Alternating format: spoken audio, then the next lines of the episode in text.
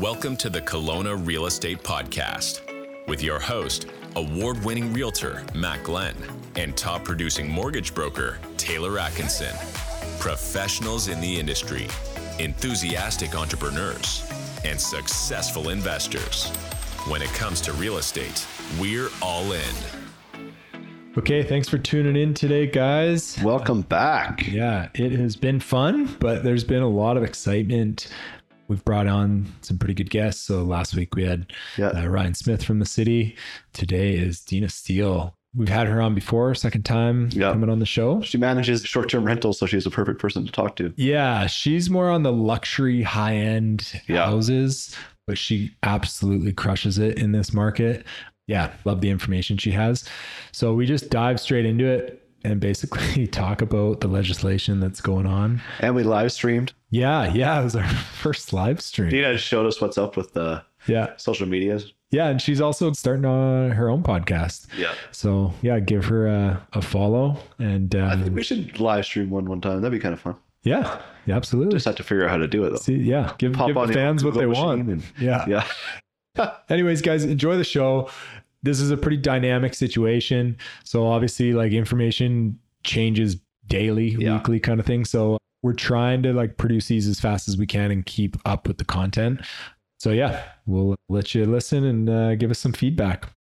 Okay so people that are tuning in we were talking about short-term rentals today specifically the new legislation that was brought a little while ago um, but we're going to dive into just kind of how we do our normal show and most of it's just raw we don't clip out a whole lot so Come on, give Nikki some credit. well nikki gets the audio on point yeah. but we are just so fluid Yeah. the show yeah. Yep. We're not generally cutting out content and yeah, Yeah. censoring ourselves, but we do make it sound pretty. I love raw. I love here we go we will get on with the show because i've got a baby monitor here i got about another hour of nap time so God, what's an hour of nap time like? yeah All right. Dude, Okay. thank you so much for coming on. Obviously, what's happened has affected your business Oh. quite a bit. so many businesses in this town. It's wild. And it's such a volatile topic. Yeah. It's really hard. I said, you know, I'm not going to do any major media, definitely real estate specific. Wait, wait. This isn't major Oh, media. real estate, pardon me. It's such a volatile topic. I'm super aware. I follow the news on short term rentals, Yeah. Across the globe. And I know we are villainized. But it was really interesting to hear Mohini Singh yesterday at the council meeting say this is part of the problem and part of the solution. Because when we're talking about affordability, this also creates affordability for homeowners yeah to keep their homes. yeah. Especially if you bought it with that plan. Yeah. For sure. I know I was speaking with a realtor in Vancouver, and a lot of his friends did pre sales here. They don't own in Vancouver, they can't. And Yeah. this is the only way they can own real estate is to offer it as a short term rental. And I thought, wow, that's crazy. They're like, they could never afford anything there. Yeah. And even here, you know, the condo I purchased downtown, I was like, I would never pay this kind of rent. I would never pay that. And that was another thing, you know, I think people need to think about is this isn't going to create affordable housing if all of these properties flood the market. The carry costs are Yeah. just so extreme. a lot of those properties people aren't going to be buying like if we're talking about affordability on someone that's new that's trying to get in the market i mean $600000 place at discovery bay most people aren't going to buy as their first property so we're not really creating affordability for the right people Exactly. uh, that Yeah. need it and yeah like you touched on so somebody has a basement suite they're running as maybe an airbnb in the summer to make a little bit of extra cash if we take that away from them Hold on. That's allowed. yeah well Ish. Yeah. we don't In some municipalities, will be. yeah we don't fully know yet yes they indicated that is allowed Yeah. like carriage houses and legal basement suites. But I mean, if they take that away and that person now can't afford that home, we're kicking people out of our community that are already here, Yeah. already contributing, already in the community. And now we're taking affordability away from them and providing it to who? Like somebody from Toronto or Vancouver that can now afford that house without running it as an Airbnb. I think we just need to like press pause and take a little bit more time and get some data. Do you know much about like the New York? Like they came out with a similar situation. Like, are there historic data points we can pull on? That's the problem. It's really hard to measure. I don't think anybody has any KPIs really that they can measure. And that makes me so uncomfortable. Yesterday in the meeting, they said The one number they did have was that they saw 70 long term rentals decommissioned and they cross referenced the short term rental business license. And I was like, oh, but 70 out of 2,400 short term rentals. Like, that's not a significant. Number. And also, that has been rectified because the city of Kelowna is confused because you weren't allowed to use a rental property like legal basement suite. Your place had to be like a non conforming yeah. suite. So people were making their legal suites non legal to be able to Airbnb them. Mm-hmm. So then they had 70 people not like decommission their suite to be able to do that. But now with the new, apparently, legal suites are allowed. now. Mhm. Yeah. Yeah. But because of our current regulations in Kelowna, that still will not be permitted. Yeah. So the province's regulations will supersede anything that the city can apply. that's And right. The city can only add restrictions, not add more permissiveness. Yeah. Is what Ryan Smith said. Which is That's exactly what Oh, that's crazy exactly what he said on our podcast too. Yeah. Yeah. So yeah. So we're recording this on the 24th of October. They just had the council meeting yesterday.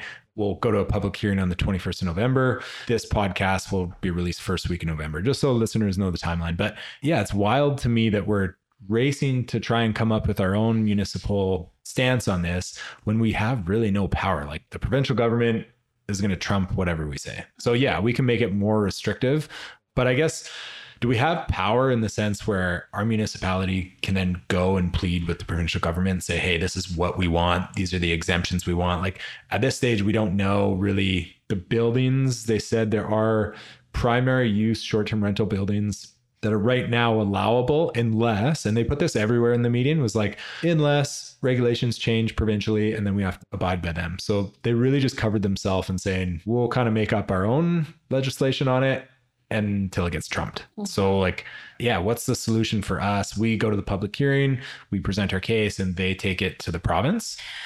I don't think they have to take it to the province. I think we really need to solicit the province. I think that's probably where the big needle needs to move at the Kelowna level. I mean, I would request this is what I'm going to request is that we not be too restrictive.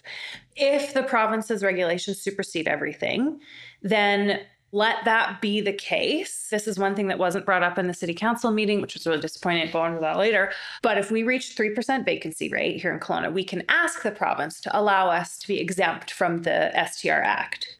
So if we create our own restrictions to undo what we're proposing would be extremely difficult. And if we need to act quickly as landlords or homeowners, if we can't find a long term tenant, we have the option to short term because we were given permission by the province. If we have to undo all of our local regulations, that's not a quick process. Yeah. So we'd be out hung to dry. I remember when the vacancy rate was 2.6%, I think it was 2019. You couldn't get anything rented. People were giving away a month or two of free rent to get people in there. And that was 2.6. I remember looking around thinking, where are all these people coming from? Watching all the apartment buildings like St. Paul and whatnot go up. That didn't last long, of course, but it could happen again where we're in a pinch and we won't be able to quickly pivot if Yeah. the city becomes super restrictive. So they came out and said if we reach 3% vacancy, then You can apply or you can ask for exemption. Kelowna and Victoria are kind of, I was saying, like the black sheep.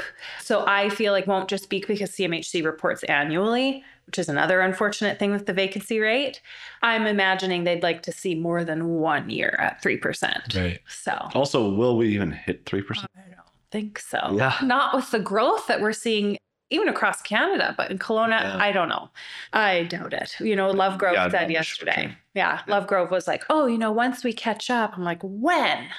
I know. I heard that too. And it was like, oh, we're short 5,000 units. Hmm. Like when we catch up, it's like, we're never going to. Let's just be realistic. Like we will never catch up to the demand. The best bet is just try and implement a strategy to provide, you know, as much housing as we can. But like we need to change the metric. It's just, it's a great place to live. If we have a surplus of units available, people are going to buy them. So what are they trying to achieve in terms of their like affordability? Is it rent or is it purchasing? Because if they want a 3% vacancy, they're just focusing on rent, but that doesn't really do a lot to purchasing unless it's like pulling investors out. Great question. I mean, that's a question I think we have to ask them. They're very ambiguous, kind of about what affordability looks like. Yeah. Very ambiguous. So that's definitely a great question. I don't know what they're looking for because rent, it's not going to happen. It's not going to happen. I mean, I, I don't know. Depends what your stance is. Like I think rent's actually very affordable right now compared to most people. I knew probably gonna get a lot of hate over that. No, but I so expensive. I think it's so expensive. So I'll give Yeah. you two stories. So one is a client of mine bought a second property, which is poo poo, whatever. Yeah. So we're in McKinley. And I said, you know what? It's just not really strong out here. There's so much construction. Let's put it on the long term market. Sent him a referral. They listed it at 3200 It was online for 90 days, got two bites, nothing signed. What was it?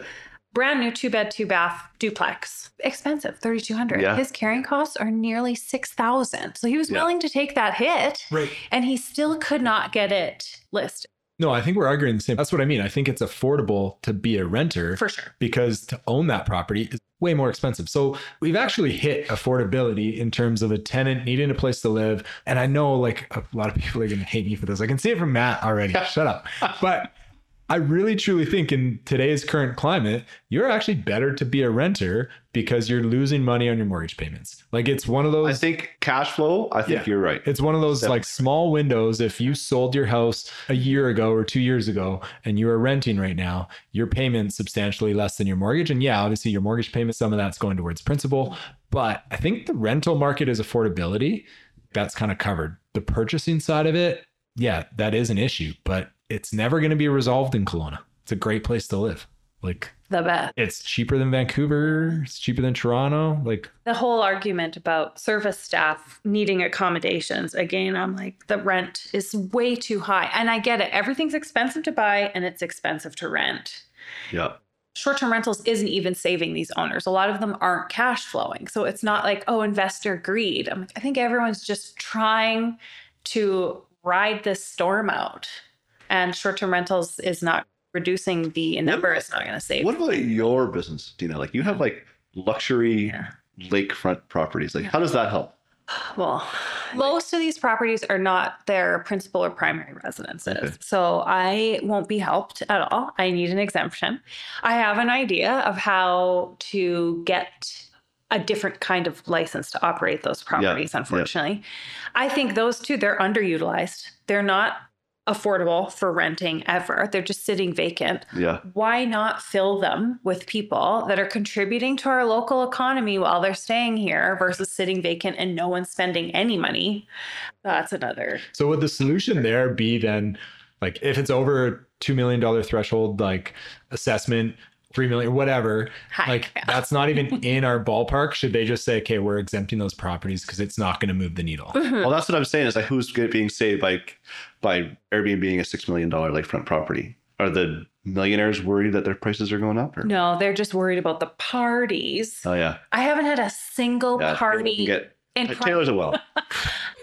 single party in four or five years. Honestly, I mean, we'll probably have a lot of resistance from neighbors for sure. Yeah. And maybe you get an agreement from the neighbors, Yeah. not this good neighbor agreement, but actually like propose to your neighbors. Are you cool with this? Because Yeah. neighbors are honestly the biggest thorn in my side. Oh my God. You tell them and then they just lose their mind for laughter at five o'clock in the afternoon.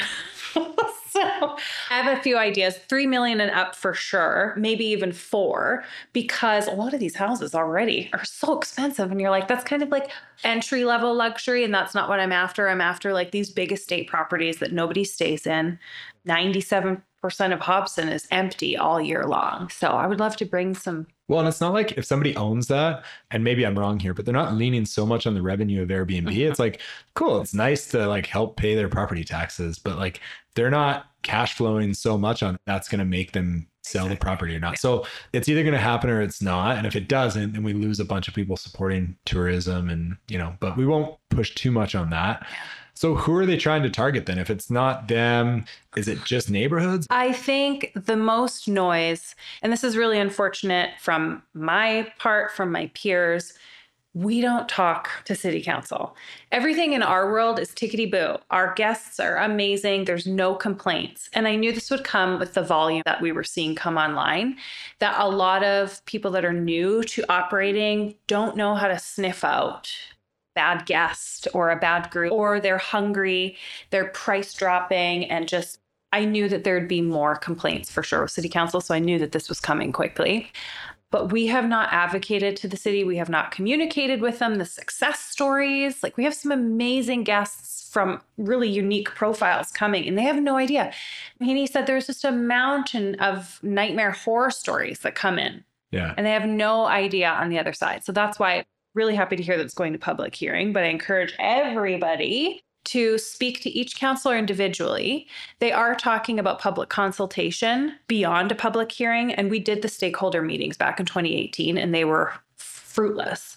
The city staff is your filter to council. Council's only education on the topic is the four page, five page, 12 page document they get if they have time to read it. Yeah.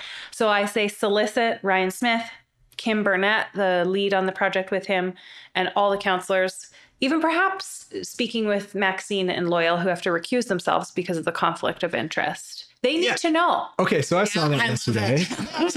so did you watch the live stream? So there was two council members that had to dismiss themselves. Why? Because they have Airbnbs. Yeah, and so there's uh, Maxine's got two conflicts. She's got two properties, I believe, in Discovery Bay. Yeah. And she works for the hotel industry for the last 35 years. Yeah, so she did know that. always steps out Yeah. every Okay. single time. But is it a conflict of interest when you're asking two people that are invested in it to step out when everyone else is not? Like you're weighing it on one side. 100%. There's no It balance. doesn't make any sense. Also, like I think we need to talk about this is a provincial decision. Yeah. So like we're talking to the city who's just waiting for the provincial government to tell them what's up. Well, the Right. City's been begging for help from the province because there's really not much you can do. Yeah. do the I think was it Ron Cannan? Is it?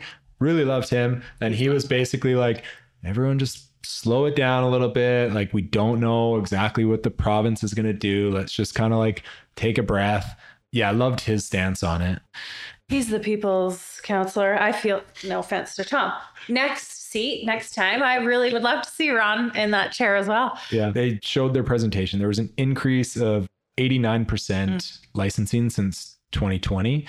I kind of think they presented that in like a negative context, like, oh my God, we're getting all the. But isn't that a good thing? They're asking, like, that was the big campaign over the last couple of years was let's regulate it. Let's get people doing this legally. Mm-hmm. Let's follow the rules. Great. We just kind of got everyone to do that. And now it's like a negative where, oh my God, we're getting like an influx of licenses. Great point. It's too much. So That's what they wanted everyone to get licensed. Yeah. So that's what people were doing.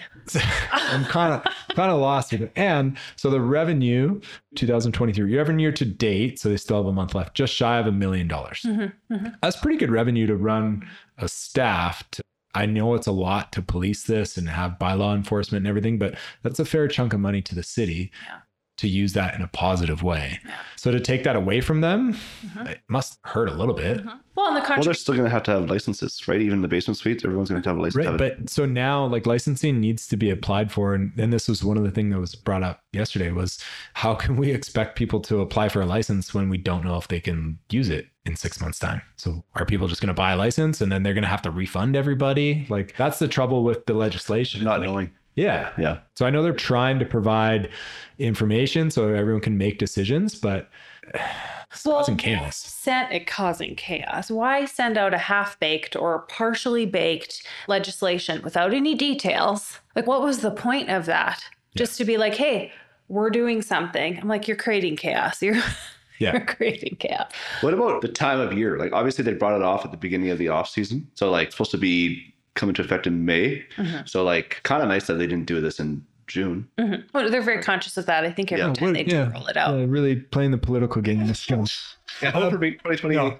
Something you said a little while ago, like they're not shining light on the positive that it brings to the community. One of the things that like I don't think anyone's spoken about is okay, where do people stay when there's a wedding or there's a funeral or you're just visiting family or like your daughter gives birth to their new baby and you're coming up and like helping out for a month or two like where do you stay? What about like the hundred families that got evacuated and lost their houses for fires? Mm-hmm. Like we housed two families during fires. My brother's mm-hmm. unit they housed families. Like where do those people go? We go to hotels who are now going to double triple rates? Like when emily and i went to a funeral in vancouver this summer like hotel rates were like 700 bucks a night. We got a nice little basement airbnb for half that price, which was still expensive. But like, what's going to happen if you take all those away? Are people just going to stop supporting people mm-hmm. in those either celebrations or like, you know, time of need? Yeah. It's a service that to me, it self regulates. If it wasn't being used, it wouldn't be profitable. And I'm saying profitable of just like, it's like Uber. Mm-hmm. Why do we fight Uber so much when like if the taxi provides such a poor service and somebody comes out with a better option and they succeed, kudos to them. Mhm. Like let them keep going. hmm I don't think anyone's arguing that it's not an amazing asset to the city, which is why I'm very happy to see they're open to allowing us to keep our licenses, the ones that exist, which they did halt license applications. Mhm. So you can apply for next 90 days at least. So, well, let's talk about this. So, when I hear this, I think that the designated condos seem to be the only gray area. Like to me, it's like the single family home is just a no. Suites are yeses. Carriage houses are yeses. It's just the only thing that we're not Right. really sure about is the condos that are currently zoned for them, and we don't know what the future is. So in their presentation yesterday, they had three categories, and you'll probably correct me on this. It's basically if it's designated principal use, Secondary use. principal use for short-term rentals. Yeah. And then there were buildings that were principal use with a condition that they had to be rented for six months long term, I guess was the exempt. And that was like Discovery Bay. And then there was like owner occupied house. It had to be your principal residence. And then you could do the basement suite or the carriage house. Right. So if you own your house, you can do the basement suite in the carriage house. Are you now onto the provincial legislation or the three categories? Three the city? categories that the cities. No, so the third column was the legal non-conforming. So those were buildings that were kind of grandfathered, like the Brooklyn St. Paul building Right. on Clement there. So no, I think those. Right. So those ones, they're trying to grandfather those in. Hopefully. Right. And so the only one that's currently being built without occupancy permit to date that doesn't have the proper zoning that would hopefully grandfather in would be Caban. So Aqua does, but Caban doesn't. Well, Caban, I was under the impression it was C9, right? Because it's all like hotel tourist with the shore beside, and they were actually saying that that address wasn't mentioned. Yeah. Which was Ron brought that up, which I thought was great. He's like, Yeah. what about the shore? This is like literally, I don't know who owns that. Like awesome. But Yeah. they, yeah. yeah, yeah. What was your point? Well, they own a bunch of hotels. Like, so my point is, is what what buildings are exempt and what are not exempt? Like, they made this list. If it's principal use for Airbnb, it's allowed. Yes. And I'm assuming we're hoping that that will remain. But again, we don't have the details from the province Yeah. if Yeah. that supersedes it. So then what do we have to do? And this is what I'd like to hear from a developer. Like, do we have to rezone then? So in West Kelowna, they have a tourist accommodation zone. So it's not impacted at all. That's Barona Beach, that's Boucherie Beach. That's not impacted at all by the provincial legislation. So we rezone it to that. Exactly. And perhaps this is step one that the city will dangle a carrot for us, being like, we'll remove these zones because then step two, maybe we have to create new zoning, which we just updated. Yeah, which And is I- insane. I It's such a waste of resources. Absolutely. And I was so curious why did we rezone? Like we had RM7 down on Sunset Drive and now it's UC1, which is like blanket everything, but with the legal non conforming Yeah. use. So I don't know if it was a strategy, coincidence. I think that's what'll have to happen is if the city does want to still allow those buildings and not take that get out of jail free card, we potentially have to rezone those buildings. Yeah, we've already recorded the episode, but Right. Taylor Musso, she'll come out after this episode.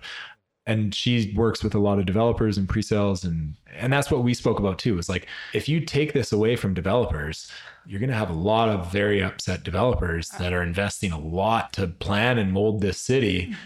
And market. Yeah. And we're like, sure, they're building a lot of units in Aqua that are short term rental, but they're also building phase two and three that provide like a lot of long term accommodation. But as a developer, you kind of need to make your profit somewhere. And if they can sneak a little bit out on phase one on short term rental and then kind of lose, not lose, but like shorten their margin on phase two and three, like let them, let them do that. Mm-hmm. We need that for the housing supply. Mm-hmm. I can't wait for your interview with John Friesen because the DCC fees are so high.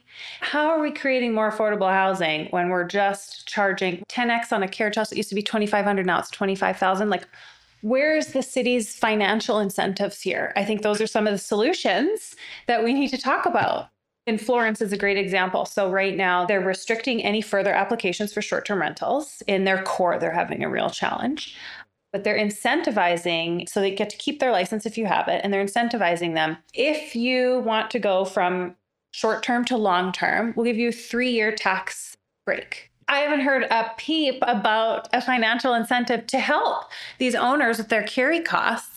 How are they, if they go to long term, they're taking massive Where hits. was that? Did you say Florence? Florence, Italy. Florence, Italy. Yeah. So three years, pardon me, tax incentive to convert from short term to long term. Yeah. All we're doing is penalizing people, not incentivizing or supporting. So yeah, so let's focus on solutions then for a little bit. I think that's amazing. We could remove property tax for people that have long-term tenants. There's a passive income, like a 50% tax bracket on passive income, 52.2. We could remove that. There's so many options like removing DCC fees if you're mm-hmm. looking to subdivide. Even if you want to like really speculate on that, we did a campaign of foreign investors buying in Canada and let's remove that. And really that didn't affect anything. But if they think that's the issue, like why not say, okay, only BC residents are now allowed to own and operate an Airbnb license, or you're only allowed one per household? Because if they think people are monopolizing this market and institutional investors are buying in all these Airbnbs, it's like one person buying a mm-hmm. rental property to try and save. Mm-hmm. And now you're taking that away from them. Mm-hmm. One per household. I like that. Thank you. I don't. No, well, but like it's a give and take. But I think you're right. Like let's incentivize long-term rentals. Like mm-hmm. instead of saying, sure, you can rent out your basement suite, mm-hmm. short-term rental, let them do that. But incentivize it where if you did a long-term rental agreement, it's kind of the same. And then it gives the choice to them. Or renegotiate the tenancy act. Like the tenancy act kills me. Yeah. Allow them to take a full month security damage deposit. Like I've had so many tenants. First and last month's rent, Yeah, please. we have to do that for Yeah. daycare. For daycare, like I'm okay with it. what are your babies doing? I'm totally okay with it. Damage. Yeah, if the kid runs away, like that's an issue. But like it gives no power to the landlord. So the tenant just gives a three day notice and he's like, "Hey, I'm out of here." Great, you're out a month's rent. Like, what is the incentive to do that? So I think they really could do a better job at. And they did talk about this a little bit at council yesterday. And again, that's to the government. Look at our But- neighbors in Alberta. Like they have way more power and their housing's more affordable. Yeah. So I mean, the Why city kind of live- washed their hands. yeah, why don't you live? because I like unaffordable things. Yeah. Yeah, the city kind of washed their hands of the Residential Tenancy Act, but they're really our advocates, our voice as well, right? Sure, we can talk to our MLAs, but we need their support and saying, hey, we need your support, just like they came to the province for Well, the I, I think I say this in every episode, but like we're a city that booms in the summer and we're turning into a college town, especially with downtown new campus. Like there is an opportunity to have student housing in the off season, September to May, and then short term vacation rentals in the summer Yeah. in the same places. When I'm talking to clients, nobody's going to do that because of the RTA. The tenant doesn't leave their hoop for the summer. And that's that. So like it's just not even considered because of that. Mhm. So I feel like there is a play there somewhere. Like I don't think that would work across the province, but in our area, I think it would be perfect. Mhm. Some like some kind of Victoria uh, too. yeah, Victoria would be obviously a good one too. Yeah, Yeah. Well, we had Sin Landolt on maybe six or seven episodes ago. Loved him. Great episode. Speaking about one varsity. Mm. And it was interesting because he kind of proposed that, like you asked the same question. Oh, is this going to be Airbnb allowable? Yeah. And it's not. But he made a great point. He's like, this is the perfect place to invest in for snowbirds. Like you go to Arizona in the winter, you rent it out to a student or maybe a professor, Yeah. and then you want to come back and spend a few months in the summer. So it's like a reverse strategy of Airbnb. yeah. So why can we not have both? Like complement each other. Because like we are a city that like I don't know if it doubles, but almost in the summer. Feels like Where do these people stay? Yeah. Right. So like I feel that there is a place for Airbnb. I do understand that people get a little bit. We're also going through a housing crisis, so something has to happen. But I feel like there are creative solutions, like your one thing or one Airbnb license or two, maybe, or the tax thing. What do you want to see, Deana? 10? Yeah. Let's just cap it at 100 per. I mean, problem with that is there's always going to be loopholes, right? If you say Yeah. one per household, people are going to join five up and exactly. So there's always understand why they're trying to come out and drop the hammer and just kibosh everything. And Uh, also, governments, like especially our provincial government with Vancouver's house prices, have said every election for the last since I've been an adult, 20 years, that they that five if you ask my wife, yeah. That there's a housing unaffordability crisis, and then governments come and go, nothing ever happens. And it's just the same. Prices just keep on going up. We have COVID boom, prices double, same thing. So now it's just like I think new government NDP David Davey is just like fuck it, we're going. This is what's happening. Every house in BC you can build four houses on. No more Airbnbs. because nothing's happening. I don't know. I feel like it's low hanging fruit for the government to do that, and they're just doing it. I guess I don't feel it's going to move the needle as much as maybe they're predicting. And I haven't seen any predictions, to be honest, how much they think it's going to add, other than I think what it'd be like 700 units back on the market in Kelowna if they took it away. But across BC, it's 1.4% the houses like have an Airbnb license or have been used. Whether that's a basement suite or a full unit, like you can't really know. But 1.4% of the housing market in BC, I don't think is going to really do a lot. Anyone in my portfolio, they're not interested in the long term market. They didn't get into this, so they'll hit the MLS. Like that's where they're going. So Do they whether have a listing agent? Right? and I don't know. Like I went through this. I remember with this bubble back in 08, I had an executive rental then. And I remember having to lower my rental rates a bit to get it booked. But I just remember how many people lost their shirts with the pre-sale market, how many people had to walk away from deposits. I remember Centuria, was like, I don't even know if that was 10% occupied at that point. It was scary. And that's what I feel like with all of these people who came into the market to do the short term rental, they may just walk away. My point that I forgot to make when you had said was about the self regulation. It's happening right now. We see it on the MLS with the short term rental condos. I think there's like 65 last time I checked again. So people are starting to back out. No one's willing to take a hit though yet. Yeah. And I don't think most of my investors have some room. Yeah. Right. I will say, so I know an agent very well, not in this room, but maybe in the house, but got a purchase on a property in like a year and a half ago. So they did lose their money and it was on a short term rental. So she did the purchase for clients now and they're buying it as long term rental. So, like, yeah, there are some people that are stepping out of it because they have lost some money, but that's the self regulation that's coming in. Exactly. Like, no one's just going to continuously lose money Mhm. indefinitely.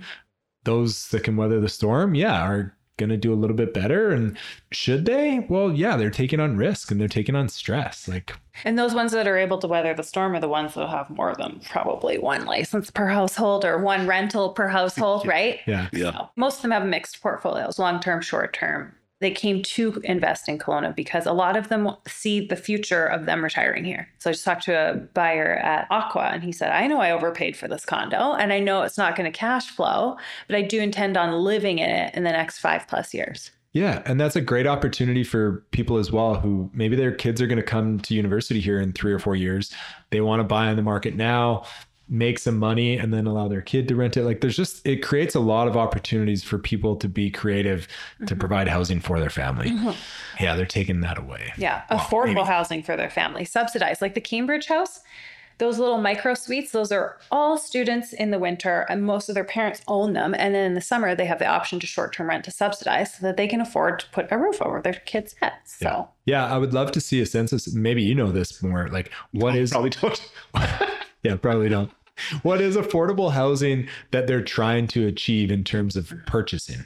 And I know it's like a number for the family, but let's just say the average family, like, is affordable housing four hundred thousand dollars, five hundred thousand dollars? Because, like, if that's the case, why aren't they encouraging or incentivizing developers to build those type of housing? Because right now, like, the incentives, okay, so they're taking GST for the purpose-built rentals. That's huge, but it's not creating anything for people in terms of purchasing.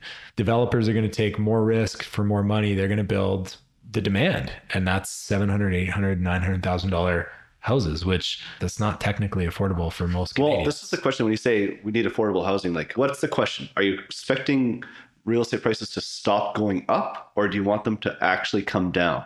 And like, I think this is where a lot of confusion is. Like, does the government even want real estate prices to come down 40%? Like, Yeah. what will that do to our economy? Right. But like, people are bitching that they're just not going up right now. So, like, it just seems like it's a what do you do? Like, prices can't come down. The best we can do is just make them flat for like if that's even possible just make them flat for an extended period of time until the graph catches up to where it should have been right? Yeah. like i think that's kind of the best case scenario if that's even possible but i don't think it's possible. They've been kind of achieving that. Well maybe the bank of canada has been achieving that more but like north vancouver kitsilano lots of places in toronto those have been unaffordable for 30 years what steps have they taken like over the past 30 years to mitigate that This is what I was saying. Anything? Nothing. Mm-hmm. This is what I'm saying. Is you've been doing basically but it's nothing. but there's still great neighborhoods and cities that thrive and people Yeah. live there and like you put a house up for sale it gets purchased so yeah there needs to be some role by the government to plan and have foresight Yeah. but like if Kelowna starts to fall in that naturally then it falls in it naturally like mm-hmm. so what are the next steps for you to fight this battle Well, again, I feel really bad about advocating more. So I'm really close with a lot of my peers in the market.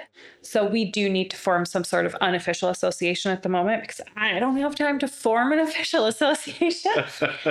Just to get our message straight. So some advice we got from city council was like when sharing, just share your unique, memorable story in a concise fashion. The problem is is everybody is trying to defend every aspect of why short-term rental is needed and they don't need to hear that over. They need to hear from you why it's specifically important. So I think we need to assemble and come up with each message on what area we're really going to focus on and educate them because again I did not realize I gave them way too much credit. I thought they were educated on every topic. How could I expect that?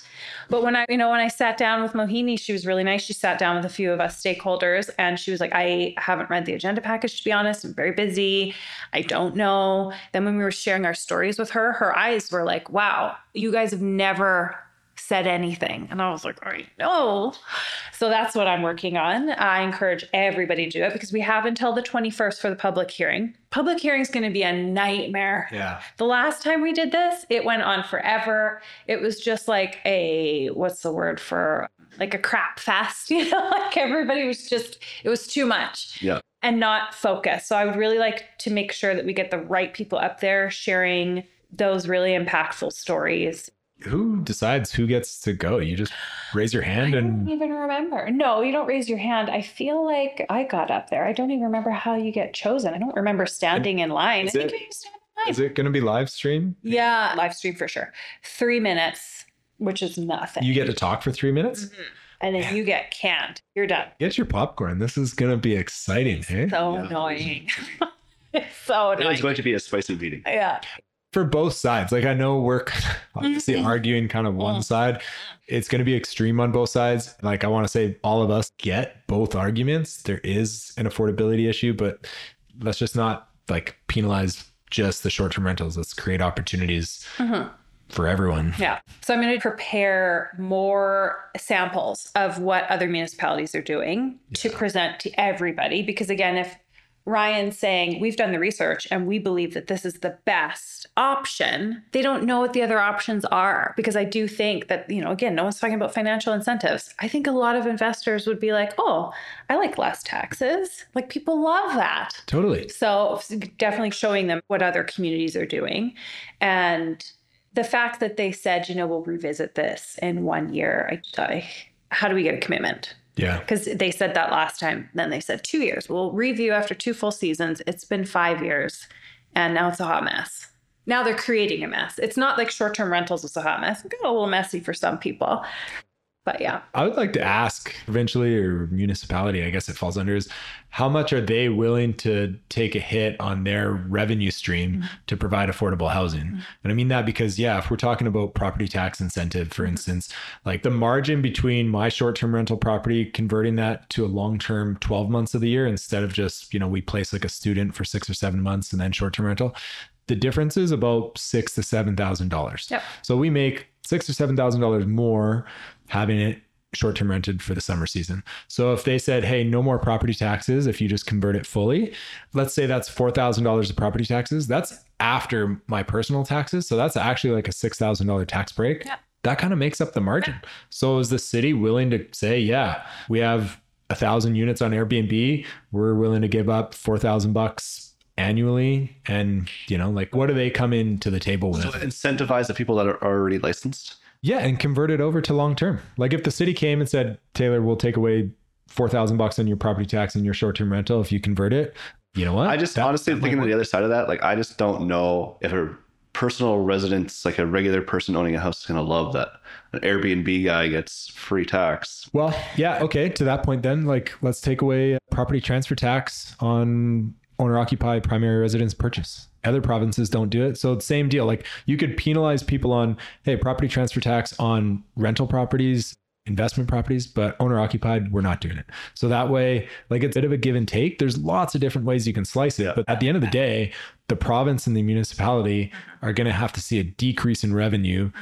to incentivize people. Mm-hmm. And it's not like a big ask.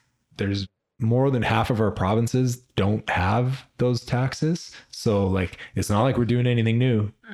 Like the property transfer tax. Yeah. Yeah. Ask them to take a financial hit.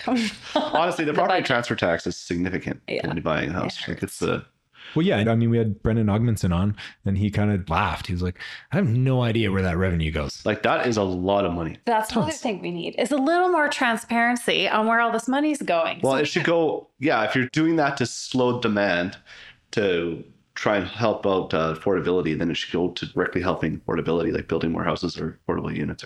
So I don't know if you know this, but the 3% MRDT occupancy tax that's collected by hotels and short-term rentals. Yeah, Hotels, that 3% funds like tourism marketing for the area. yeah. And from short term rentals, it's supposed to fund affordable housing. They haven't spent a dime from that coffer. It's maybe only a few million dollars at this point, but there's no transparency. I don't even know what the number is. Good luck getting Tourism Well, this- Kelowna this is what or happens with- Destination BC to share.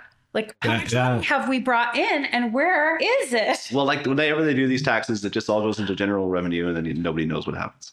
There should be programs where it's like we want to solve this problem, so this money is going towards solving that problem, Yeah. not just going into the pot for everything. I mean, I love that. We don't want to like rip apart the city or the province No, no, no. and you guys, That's Destination BC. but we do want to see the transparency on it. Um, and I think Ryan highlighted something good when he was on the podcast and said it's a double edged sword. He's like, we're trying to make Kelowna affordable. However, we're investing in parks and beaches and infrastructure to make this place such a desirable place to live that then it becomes unaffordable. So, like, you're trying to have your cake and eat it too. I run out of cake all the time. okay. Yeah. Moving on a little bit, unless there's anything else you want to cover, I want to talk about a bit of a new venture for you, your own podcast. Oh, yeah. Can you highlight that? Yeah, really excited about it. It's called For the Love of STR uh, with my colleague Sarah Short in Moncton. It's about the business of short term rentals. We both love the business. It's not a property management business, it's hospitality mixed in, and obviously a profitable venture.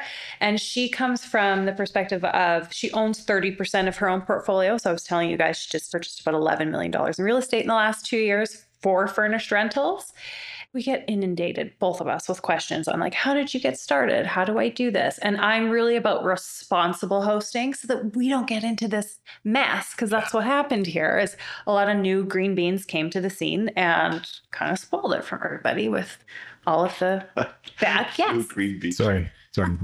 green beans green beans you know that comes from i worked at starbucks when i was a teenager and green beans were the newbies right. Oh, okay. Roasted yet Well, I think we um, did talk about this last time you were on the show. Is like maybe that's an option as well. Like if you want to run a short term rental, anything, 100%. you have to have an approved licensed Yep. manager Yep. that can do it properly. exactly so that's what they're doing in Or like do your own, like do a course or something. Well, there is no Yeah. official, and do I want to regulate this industry? Absolutely not, because Yeah. I don't want to get a. Anyways, Yeah. I digress.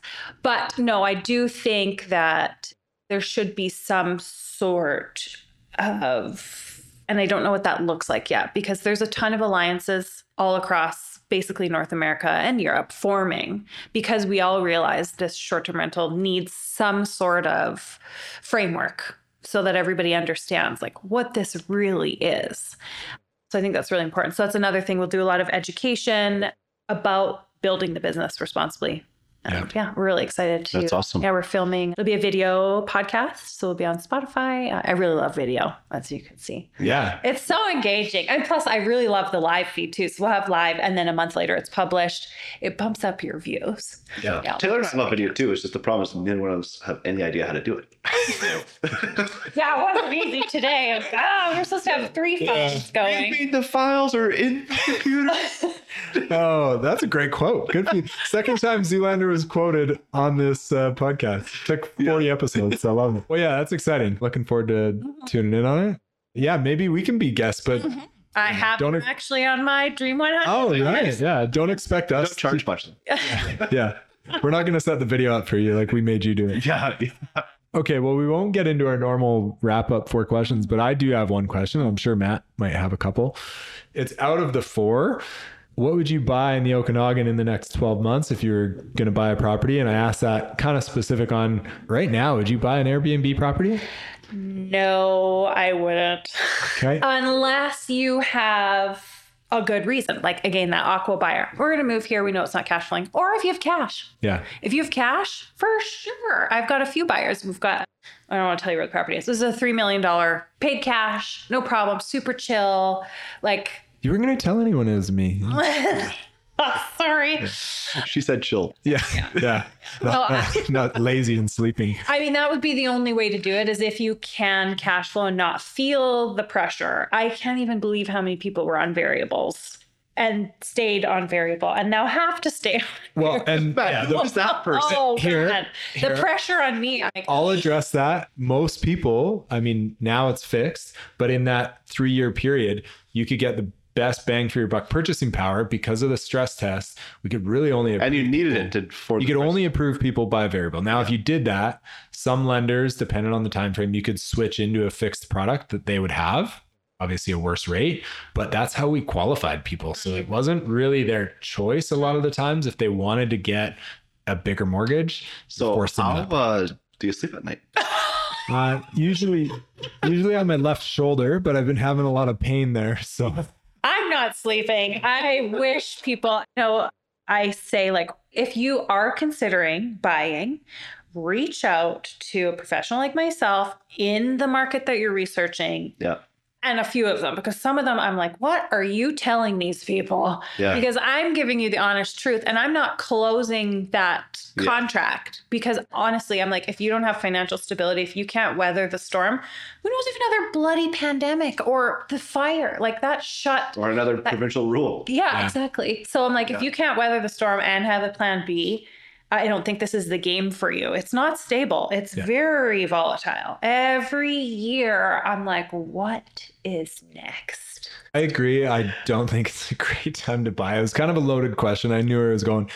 That being said, we bought in SoCanada a couple months ago.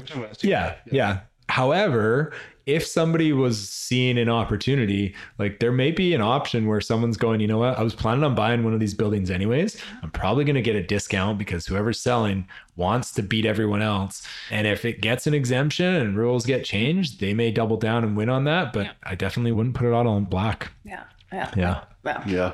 I wonder if there's an opportunity here of getting a place like your primary residence that has like a wicked carriage house or like a, some sort of like cool suite situation. Like, Mhm. I wonder if there's a good uh, marketplace for that. I'm just thinking of this now. So, Well, there, honestly, in times like these where there's chaos and scarcity, there's always opportunity. And if you're one of those people that can find it and capitalize on it, Yeah. you're going to be exponentially better than everyone else in this position. And that's kind of the sad part about these rules. They come out with these time and time again, and it creates a lot of problems for a lot of people. And the few that can sort it out, like that wealth gap just grows. So I don't, I don't think this is the solution. But honestly, I'm glad you said that because I feel like even with our market now, just buying a regular house where people are like, basically rates have been high for a year. Like they just think the sky is falling. This is the end of Earth, right? And it's just like the market is going to go up. It's going to go down. There's going to be ups and downs. Like to expect that our market is not going to go up again is just crazy. I watched this again. I've had real estate in Kelowna, I think 22 years. And I remember back in 07, 08, my neighbor, when they sold their property, I was like, I won't give you the values because I don't need anybody to know, but you Yeah. know how much things were back then. Yeah, yeah. But I was like, no way he's going to get that. And he got it. And then watching the values drop and drop. And I was like, oh, every time I got my assessment, I was like, oh, what a bummer. Just it's done that a few Oh, yeah, times. yeah. And that was really aggressive back then. And that's why, again, when I shop for my investors, I'm like, what are you in this for? Are you in this for the long run? Like, can you do this? So, Yeah. I think for me to conclude this live stream is the first time for me. Thank you. I think moving forward, we need to provide, like you said, solutions to our city council that they can bring forward instead of just kind of fighting back and saying it's unfair. Mhm. Let's provide solutions for it. And I think that's our responsibility because council can't come up with that.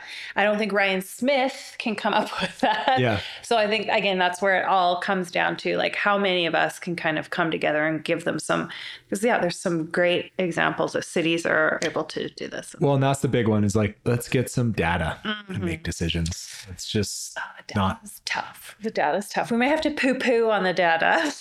it's so hard. it, it is. so hard because especially like here we're going to be doing so much how are we going to measure which like you have to have a control Yeah. and if we're pulling all these levers how are we going to totally. Yeah. how are we going to see which one You're pulling 10 levers at the same time. you don't know which one's working. yeah. you don't have an Oura ring to wear to measure the Yeah. micro data of what happened Well, and the hard part is too, you can't just like pick one building and say, okay, we're just going to try it with this and see what happens. Like, Yeah. it's kind of all or nothing. But the nice thing is, I mean, STR regulations isn't new, and there's a ton of communities that have been through this. Like when you were saying with New York, this isn't their first rodeo, this is their second big push. Okay. Well, we need to wrap this up. But yeah, thank you so much for coming on. We're looking forward to the podcast being released.